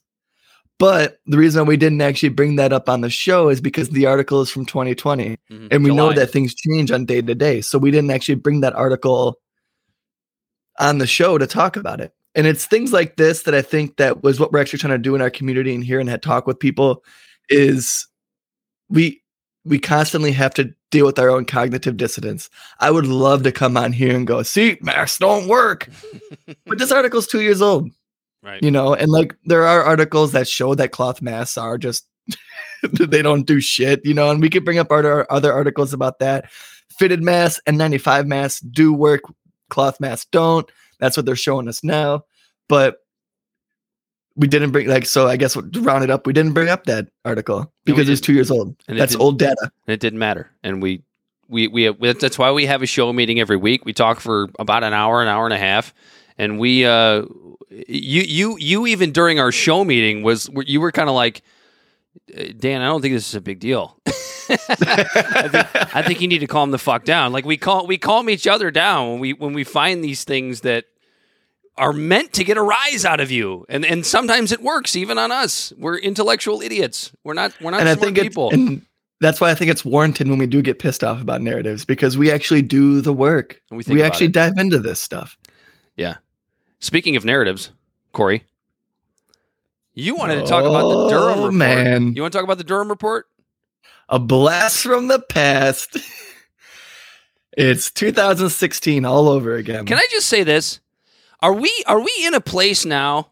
And hey, we should ask Dakota about this. Maybe he'll answer in the chat. Are we in a place now where it's just socially acceptable to demand that your political rivals be thrown in prison? Like that's like where we are now. I'm curious to know if that's what it's if that's what it's like in Europe or anywhere else because that's what we do here now. Hillary should be in prison for her emails, and now Trump should be in prison for these whatever. The, we'll talk about this a little bit more later, but this these 15 boxes or whatever it is of files that he took to Mar-a-Lago, and then you know now we have this Durham report that basically suggests the Clinton campaign was spying on the Trump campaign. And every now every Yeah. everybody should be in jail. Well, just just because you're a political rival, just you just go to jail. Oh man, That's a- that's the a seven- banana didn't bring up the republic bullshit. 79-year-old. What'd you say? I just want to I want to jump back really quick to Ukraine because we didn't bring up the 79 year old. So there was this uh, there was this story going around on NBC and all this different stuff about the 79 year old woman that's learning how to shoot to fight Ukraine, Oh yeah, we got to see that. and it was a straight propaganda video because let me pull it up. Uh, Here we go. Here we go. Today? Um. Oh shoot, where did it go? So, uh, yeah, I, crack accidentally switched away here. from it because of the fact that I was finding all this stuff. I found this article written in in uh, the Ukraine language. All right, so right here, here it is. Let me uh, share this really fast. So, this was a a thing that was on NPR, all over the news, about this article about this Ukrainian great man, uh, great grandmother, Valentia Konstant Konstantinovska. I hope I said that right. Yeah, that sounds about right. On an AK 47, training to defend against a possible Russian attack. Your mother would do it too, she told me. and so this article gives this rosy thing about how, uh, and here it is right here, about how, uh, this girl is out there practicing shooting a gun to help Ukraine. And then right here it says, um, amazing. Czech media reporting that Granny Valentina's photo op was organized by the neo-Nazi Azov battalion. the meaning of a, a bon- meaning a bona fide Nazi propaganda tool is the dar- is the darling of the Angloid media elites. Truly the face of the Ukrainian resistance. And so this woman, Is there any proof? as you can see in this photo, uh, let me see if I can find one of the photos right here. Here's a video. And you see, real quick, let me stop that. Oh You my God, that marking right there? That's Oh, the yeah, yeah. Azov battalion. Yeah, yeah. Hold on, pause it. Go back and pause it for a second so people can see it. I wish I could point to it. I wish I had John Madden's telestrator here so I could circle it for you. Right. There right it is. There it is. That yellow that yellow shield.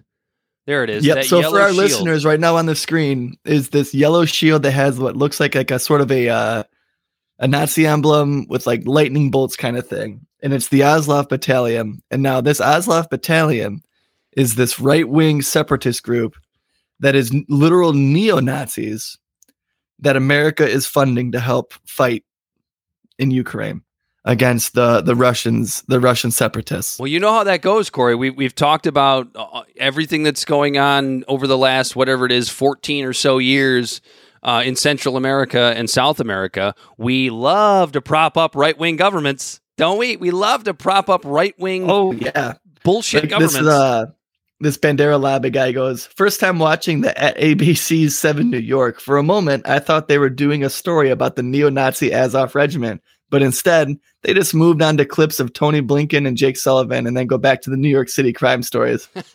and like, they're showing neo Nazis training Ukrainians.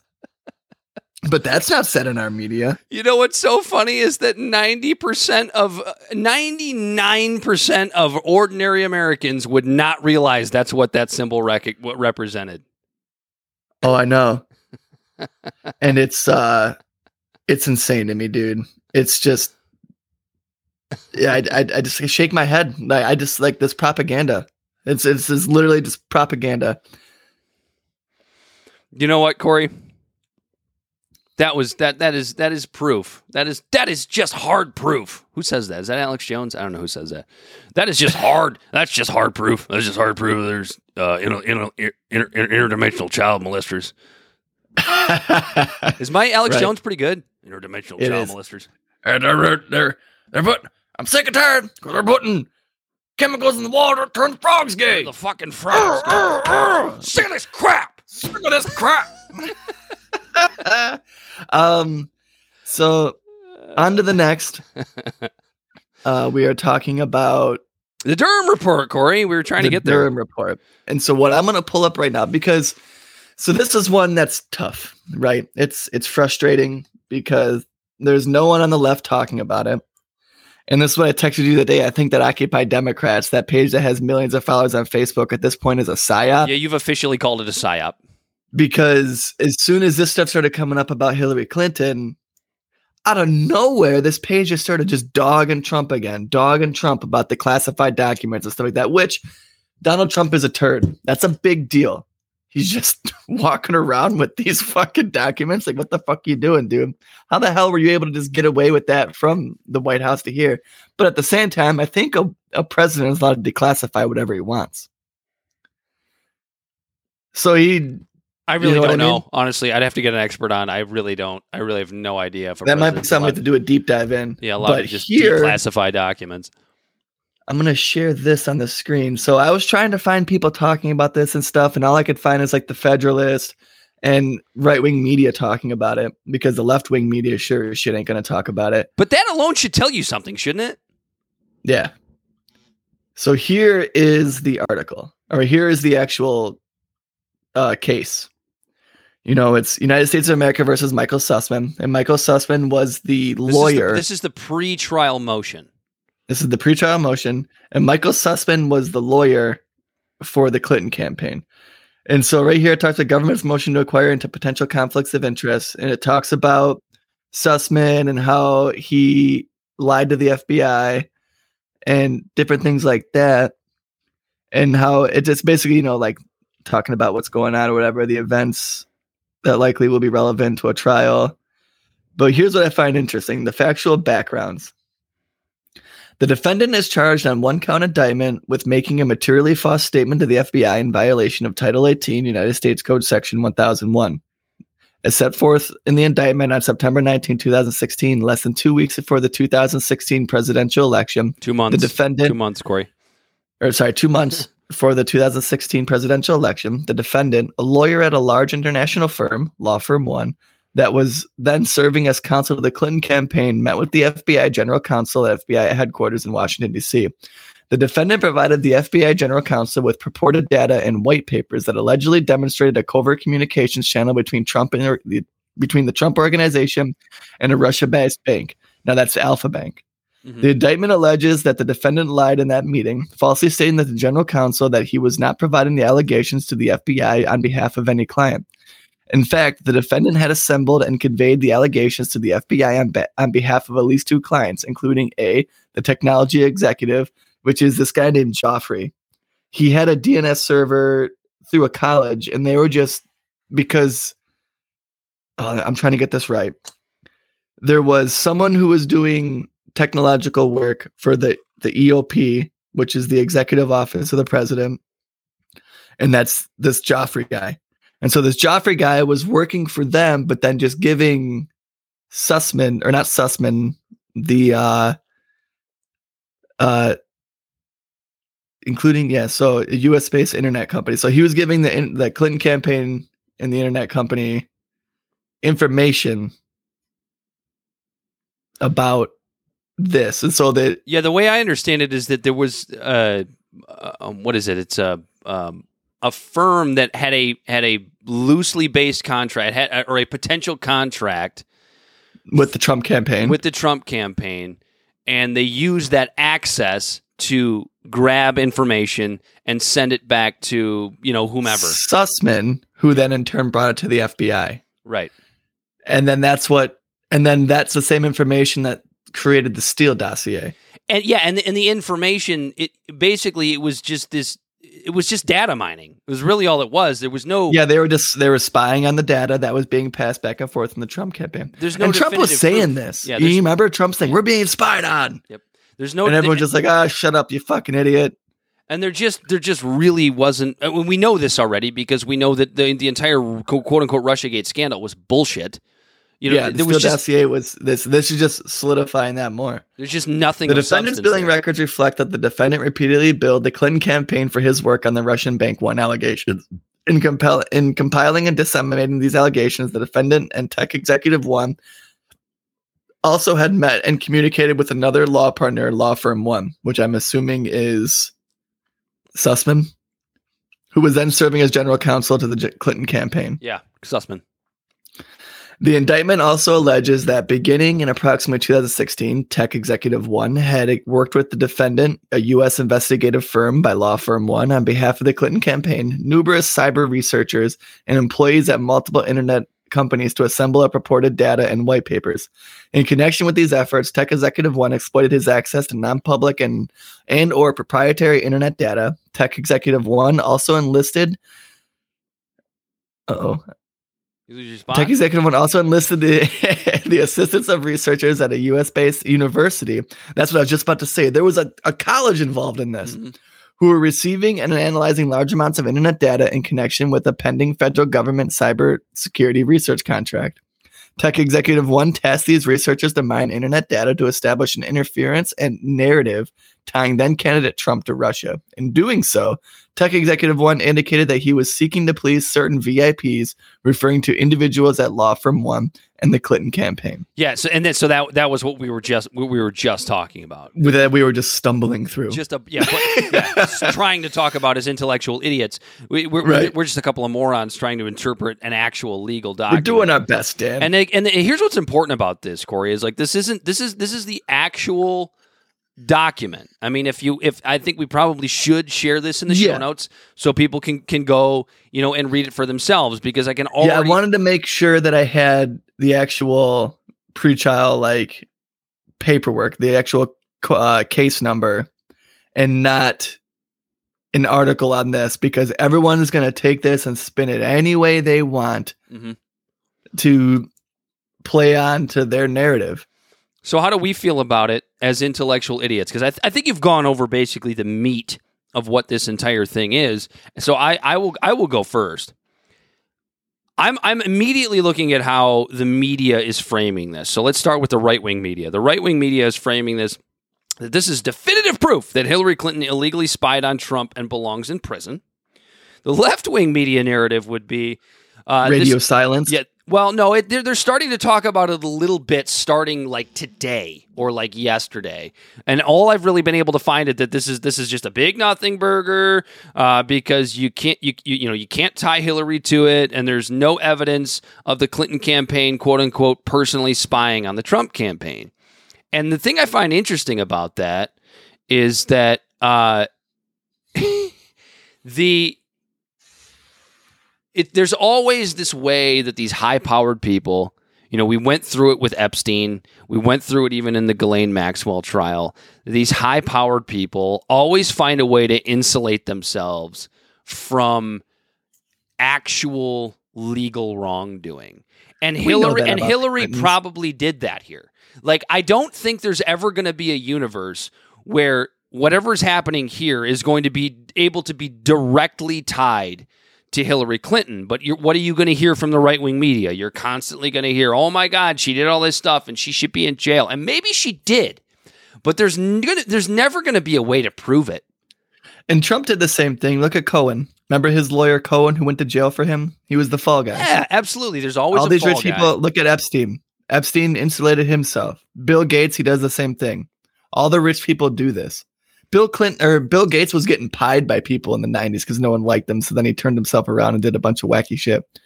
Um yeah, it's it's insane to me that like are now and that's what kills me too, is because everyone was all about Comey. combing through this same shit.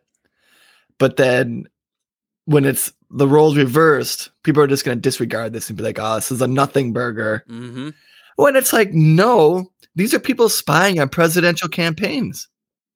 This isn't right. Trump fucking sucks. Trump was an idiot. You know what I mean? None of us like Trump. We've made that very, very clear on this show. But what's right is right and what's wrong is wrong is right and wrong. And her doing this, trying to get dirt on him, this is just dirty politics. I think it just goes to show too, Corey, that she knew she knew she had a solid chance to lose that lose that election.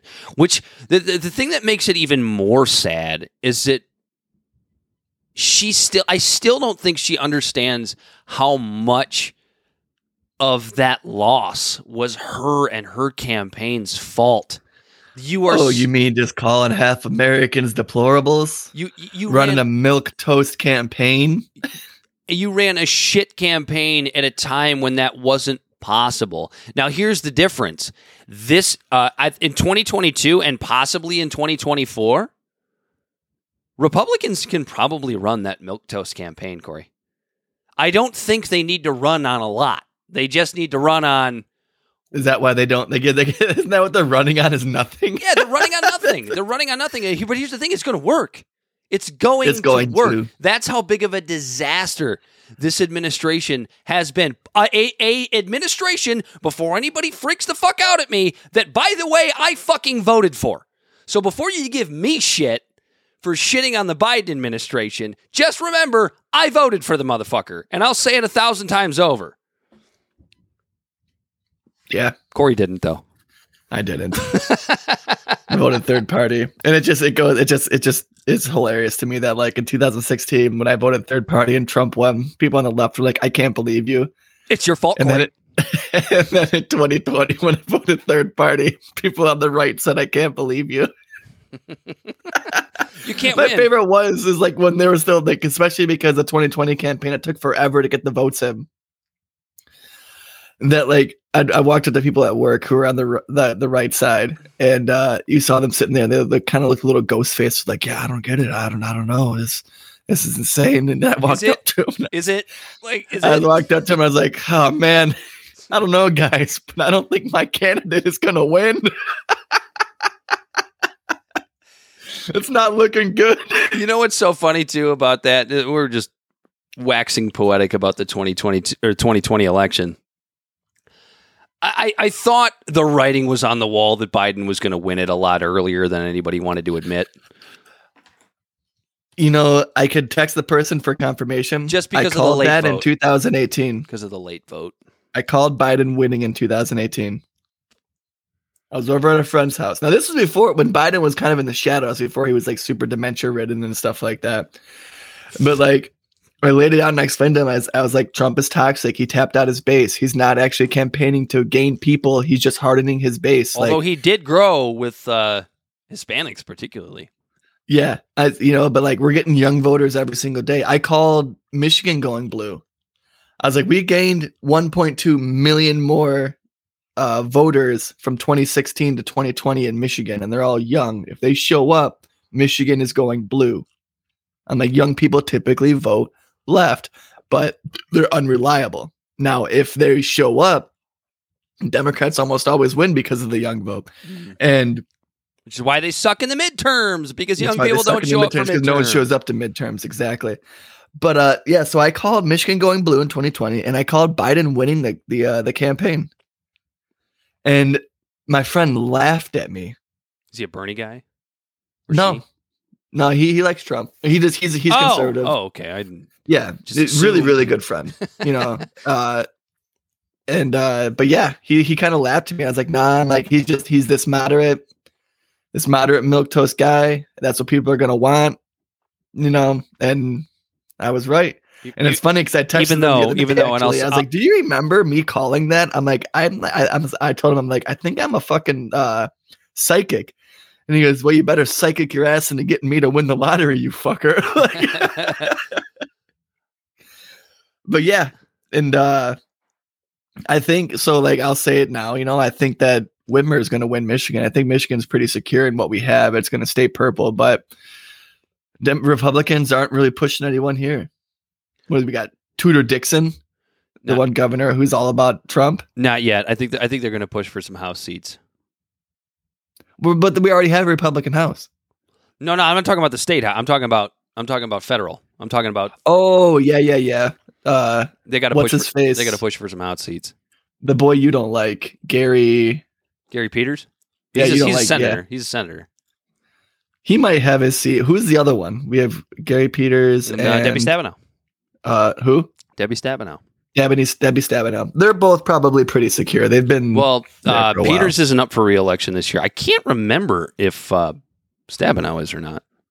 I'd have to yeah, look. because they, they kind of alternate. yeah, well, it's every six years in the Senate. It's every two years in the House, Okay, Stabenow got reelected in 18, right? or four years in the House, maybe. I'm not sure. We should know these things. This is like eighth grade civics, and we've completely forgotten. This is eighth grade civics. You know, I can name our senators, but I can't name our. Uh, I, it's I'm it's Uh, escaping me. Our representatives. I mean, I think our district is Elissa Slotkin, if I'm not mistaken. Yeah, you might be right.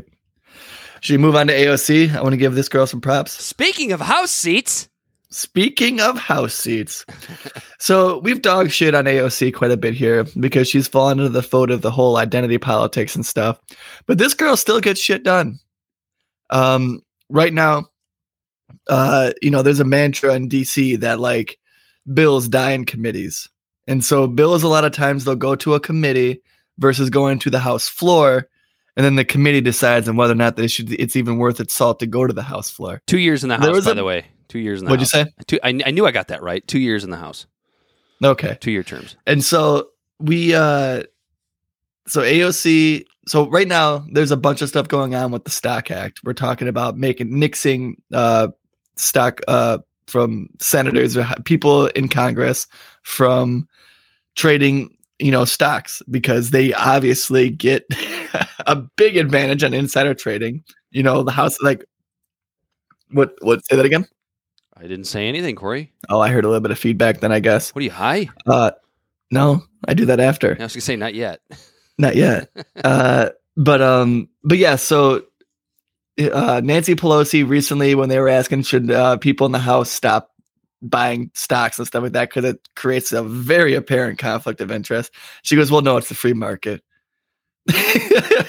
well, then all of a sudden, a bunch of Republicans came out and go, "Yeah, no, we're down to do that." So then a bunch of Democrats jumped on. They're like, "Well, yeah, obviously we're down to do that too." And so a bunch of these bills went to the committees. Now, like I said a second ago, committees are known to kill bills to make it to the House. Well, AOC came in, rattled her rattled her progressive stick like she's fucking supposed to. That we've all been cheering for her when she first got elected, Yay! And go, got a got a petition signed to discharge the bills to bring them to the floor for conversation. And now that's what a true progressive does. Fuck the identity politics. AOC, you did a really good job with this because now all of these conversations are going to be out in the open and on public access television. We're going to get sound bites from them. We're going to be able to actually see this shit happening versus it being hidden in a committee in the basement of the Capitol building. So I wanted to give her some major props on that. We dog shit on her when she wore her "Eat the Rich" shirt or "Tax the Rich" dress or whatever, Right, yeah, hobnobbing with the elites. We dog shit on her when she voted for to give Israel more missiles, and we were like, "What the hell is happening to our progressive friend?" because she ultimately cucks out. She always, almost always, ultimately cucks out to the Democratic establishment, and But she didn't do that this time. She didn't do that this time, right? And good for her. I think You know, honestly, you know what I want to do? I want to start calling all these people a friend of the show, like AOC, Yeah, whoever yeah, we talk friend of the about, because like, yeah, AOC is a friend of the show, and just because like there might be that if small chance she calls us out and goes, I have no idea who these people are, but it gives us free clout. the issue with AOC is she's just another person where Trump broke her brain. You know, it, she because she's all on board with that existential threat thing of you know Republicans, Trump, Republicans, TDS, man. Yep, Republicans. I can't believe I fell for that. shit. Republicans are going to kill the country. Like she's she's she has been compromised in that way in the identity politics arena. However, with this, when it comes to uh, members of Congress being able to involve themselves in stock trading, it's not really an identity politics issue. It's just like the American people can see that exactly for what it, what it is, regardless of whether you're on the right or the left. I don't think there's anybody even even to the extremes that are that is an average everyday, you know, working American that would look at that and go, "Oh yeah, I th- I think it's cool that they're insider trading." Like, you know what I'm saying? It's just Right. it's it's something that's that is so bipartisan, even within the extremes of the way American politics goes today. And that's just yeah, and that goes to the narratives. Like you know, I mentioned that in my monologue when I was like, "How are people divisive about this idea that BLM is fighting for liberty and justice for all when we all literally pledge this every day in schools?" Because the narrative, Yeah. we have more in common than we have not, guys. but you know, we quit all falling for this shit. we're we always fall for the shit. I know. We literally were just talking about how we are like we literally strive to not. And I gave you an example of earlier this week. I gave you an example show, too. Yeah, where, yeah, where exactly. I felt Yeah. where I fell Yep, for it. yep. Corey had to talk me off the ledge. He's like, "No, it's not that crazy with the vaccine thing I was like, and, and jump, organ you transplants." You want to finish the show off with some Facebook funnies, Corey? We're getting a little long in the tooth here. Let's. Oh let's- yeah, we let's- can do that. Let's end it with something funny because this is fantastic. If you want to talk about textbook projection, listen to what this young man had to say to. Well, Corey was the one operating the Libservative page at this time. So Corey was the one engaging in this conversation, just in case anybody wants to know. But this is just textbook projection.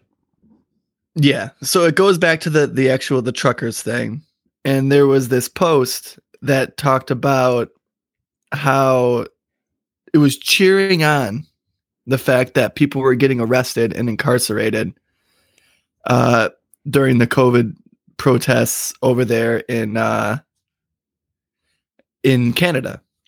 And it was like it was like like this and uh if you also cheer on the fact that these people are getting arrested and so I commented, You're cheering the incarceration of free citizens exercising their rights. There's tons from the minority communities out there as well. This makes it easier to put a stop to a protest the next time movements you believe in happen. Why are you cheering this on? And then this person, I'm gonna call him old sport. Because like he didn't that. like that when I called him that. he goes, they're domestic terrorists at this point. Oh my Stop God. moaning and crying in complicit mode. No one likes an extremist terrorist apologizer. Like no one. See, I helped you. Good, good then. You're welcome. And just responded, You're falling for a narrative when you are calling people who are exercising the same rights we used two years ago in the global BLM movement. Labeling people as terrorists only takes their rights away and makes it easier to label you or I the same next time we want to protest over what we see as injustice. Look at how we treat terrorists in America. You want to propagate that? There are countless minority communities that have been harmed the most from these mandates, and nobody is talking about that. Instead, they are painting them in with a few fringe groups that are vastly drowned out in this global protest. He goes, "It's not a, it's not a protest." So when I emphasize the words, it's because they're all caps, just so everyone knows. It's not protest when you are hurting millions of lives in the process. Duh. That's called terrorism, domestic terrorism. All because of whiny, petulant little crybaby, overgrown children that are refusing to take a safe, logical, benevolent, tiny little shot. As far as you're trying to compare a bunch of whiny, moany adults throwing it, throwing fits over having to be proactive about public health to what to what minorities go through and how they're affected by crassness and overrule of supremacist allegiances, then that's clearly your own misunderstanding and illogical excuses to try to rationalize your irresponsible decision to support terrorists. Good day. So And let me stop you real quick. Let me stop you real quick. I, I, I called this absolutely classic projection. He accused you of doing exactly what he does, which is quote unquote making excuses to rationalize how one thing is just like the other and one thing's not like the other. Right. Which me, I'm coming from a place of unity and freedom. And I've never seen censorship be on the right side of history. Yeah, me neither. And so then he so then uh he said that. So then like I was like, okay, well, I'm just barking up a tree. This is just a waste of my time. But it's but it's So I sometimes. said, You don't seem ready for this conversation. I'm sorry. Have a good day. And then so he says, Okay, message received from the president of Blood American Fastest Bootlick Dingus Soldiership Fake News Net Government Complicit Duh.com. How long do you think it Hashtag took him weak to, rebuttal, hashtag not a rebel. Just like all of the others, just like you. How long do you think it took him to write that? How long do you think it took him to like thesaurus all of those words? I have no idea. and so then I said, Smooth. Our podcast says otherwise, but you'd have to listen for yourself, winky face. Oh, here we go. Now it's where it And then fun. he goes, I said, like it would take you two seconds of looking at our profile. This is on Instagram to see your assumptions are wrong, but I digress. And then she goes, Your profile and podcast? Ha ha ha. So you digress, laugh face, laugh face, laugh face. The egregiously displayed obstinacy to public health and concern for others is absurd and based on your Rogan esque claims on your little old podcast. laugh face, laugh face, laugh face. This is too great. So you're so bent and disturbingly devoid of factual observation and rationality that your best rebuttal attempt is to tell me to listen to your propaganda slinging podcast and randomly derive talk on your profile. Laugh face, laugh face, laugh face, explanation point, question mark, explanation point. Dude, I'm just amused by folks that delve themselves so deeply into their own unhinged narcissistic defiance to giving a shit about other people that they literally feel adequately justified in the delusions because they happen to have a freaking podcast and their own misinformed literature on a social network profile. Laugh face, laugh face, laugh face. that guy, that Mask guy up, or girl, up. Protect our medics, protect our teachers, protect our children. Duh. Thanks. Okay. Bye. that guy or girl. And then he goes, a page full of ridiculous memes that support the mask you attempt to wear as a covert conservative. I- Classic. I've seen it all. Stop posting. You're a conservative trying to slide into the view under the guise of a middle grounder. Laugh face, laugh face, laugh face, laugh face, laugh face, laugh face. Oh, clearly an angry misinformation driven Republican trying to leak your agenda into public eyes by way of posing as a liberal. Ha ha ha ha ha. So as I said, absurd. Laugh face, laugh face. even laugh though face, even though face. even though if he if he if he took even two seconds he would realize that neither of us have ever voted for a republican in our lives I, I don't- I literally there's like when, when this was happening, it was literally like a Bernie tweet I shared on the page. talking about how everyone needs to pay their fair share. And then he goes, uh, so as I said, absurd, laugh face, laugh face, laugh face. Stay on your red pages and Putin servility pages. And then he goes, I'm smarter. Way, not sorry. Hashtag care about public health. Hashtag duh. Hashtag mask up. Hashtag vax up. If not, then stay home and stop crying. Good day. this person Little, and then he, he just keeps going. You don't need to keep going. I think people get the idea of what this person is. This is this is somebody that literally spends 16 hours a day on social media. Has to. Yeah, and so what Has the to. funniest thing is is like I fell asleep. You know, I, I go on there, I, I go on there, I comment on things, and You I know, fall because- asleep, and then I woke up to like more of this going on with more laugh faces and him trying to say that we're some covert psyop fucking conservative thing. And then I woke, as I woke up and I saw that, and I was like, oh my god! And I said, what a glorious echo chambered rant to wake up to. Thank you. Oh, and then he goes, "I hold on. Let me let me predict what he says. I know you told me, but I think I know where this where this goes." He goes, "Uh, uh echo chamber. Ha ha! Just another word that's used to explain away your bullshit. Am I Yeah, am I, am like I on the right track?" When I realized that this guy is doing what he is, you know, that's when I was like, I'm just going to keep pushing the podcast because someone's going to read this and get a kick out of it. Yeah, yeah. That's what I said. Should probably listen to the podcast to get out of that echo chamber and join the conversation. he goes, the very term echo chamber in itself is the epit- epitome of a go to cliche for anti vaxxers. Just admit you're attempting to use an anti public health profit to view an opinion and accelerate your fan base and build some attention points, which in all actuality makes everyone makes everyone and anyone see your true colors and, and failed character as a human being. Are you going to carry on here all day because you obviously feel exposed and insecure about your angry spat shield due to being proudly careless about others and medics, teachers, public servants, etc., etc.? Are you just going to accept that your science is a sham and attempt to increase attention and traffic to your silly little gripe fest podcast? Our This is science. beyond obnoxious now. Stop spreading your lies and gullible public about your supposed rights. You do remember that you said your original rebuttal was about initially, right? About the term terrorism and supposedly trying to protect people of color, eh? No one is buying. What you, what do you say? No one is buying it. Your entire agenda is exposed. Do I need to continue to expose it? Do I? Do I? Do I? Or is this just a thing that you can't stand about me because I'm supposed to be a double sports collector?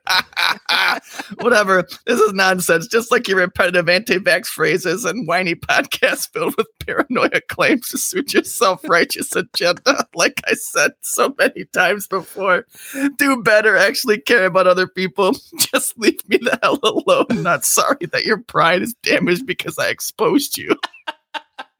Well Not at all. Good day. You got us. He exposed us, Corey. So I said, so you obviously didn't listen to the podcast. I said, also, don't beat yourself up calling yourself a dumb old sports collector. That's a pretty cool hobby. Also, all your assumptions are way off. Don't believe me? Go ahead and listen to Libservative Podcast. Because if you've listened, you'd realize we're pro vaccine. and the thing, the- yeah, the thing that's great, yeah, pro-vaccine, anti-mandate. It's not really a hard concept to get to get behind. Is the thing that's great. uh, At first, I was like, "Is this like a bot? Is this like a Russian bot?" There's no fucking way. There's They no wouldn't way. spend this much time. No, no way. There's no way. They would have they would have left us alone after after a second. This this person So then I just kept responding saying, What you're saying, your assumptions are off. You should probably, and I just kept telling him, Listen to the podcast, you know, follow our pages. You'll see that, like, sometimes you might disagree, sometimes you might agree. And then he just kept going off and off and off. And then every time he'd go off, I'd explain, like, Hey, you know, you keep saying bye to me and to leave you alone, but you're on my comment thread on a different post. You can walk away, even though I discourage it because every interaction we have shakes up the algorithms and it's going to bring more people to the show. So thank you. And he just kept going off and off and off and off. And it was like, dude, again, thank you. Thank you for this. You know? And then he finally stopped actually yesterday. Oh yeah, this went on for like four days. Holy dude. shit! I didn't realize it went on that long. yeah, yeah. It just kept going and going. So I just kept thanking him for keeping the interaction going to shake up the algorithms. laugh face, laugh face, laugh face. Dude, the guy, yeah. Just brainworms. Identity politic brainworms, man. Thanks, old sport, for giving us a laugh. I even told him one of the comments, I'm like, dude, you are giving me great contact contact to bring up on the show. Yeah, so please talk- keep going. We've been talking about this for like ten minutes. This guy's fantastic. I'd love, I'd love to have him on the show. Since you know we're we're pro Trump people, obviously, according to that guy, right. and we, Bet you Dakota is way more interesting than this guy. al- I can already guarantee you that because we've already talked to him. Dude, I'm glad he followed us. I would like to reach out to him and have him on the show more often. Absolutely. Until then, have though, just uh, just another person who is just following politics as like a little bit of a hobby and not being super into it. he can teach us some stuff. We could teach him some stuff. Yeah, I'm down, I'm down to learn some German. I did, But I think that's uh that wraps up everything that yeah. Where we had where can the people find us, Corey Walsh? All right. Libservative Podcast. You can find us on Libservative Pod at Twitter and Instagram. You can find us at Libservative on Facebook. Our g- email, if you want to reach out to us directly, which is what Dakota actually did that we brought him on the show with, is libservativepod at gmail.com. If you want to hear our monologues that we say in every show, me and Dan switch back and forth. Uh, they're at libservativepodcast at wordpress.com. Go ahead and subscribe. We put stuff on there. Uh, we're on Twitter at libservativepod. We are on a bunch of different. Uh, we're on Twitch at Libservative Pod. We are on YouTube. Like, follow, share wherever you're you are the most. Give us some ratings. Get us those five uh, five star views that will uh, up our podcast so other people can listen to it. They can join in the conversation as well. Because what we're here to do is just break the narrative and try to make thinking sexy again. And if you really like what you hear on the show and you want to tell your friend about it, just tell them where you heard it and invite them on and we will uh all navigate through this fucking whirlwind together. Couldn't have said it better myself. Until next time, he's Corey Walsh. He is Dan Griffin. This has been Libservative, and we are out of here. Mackay Beats.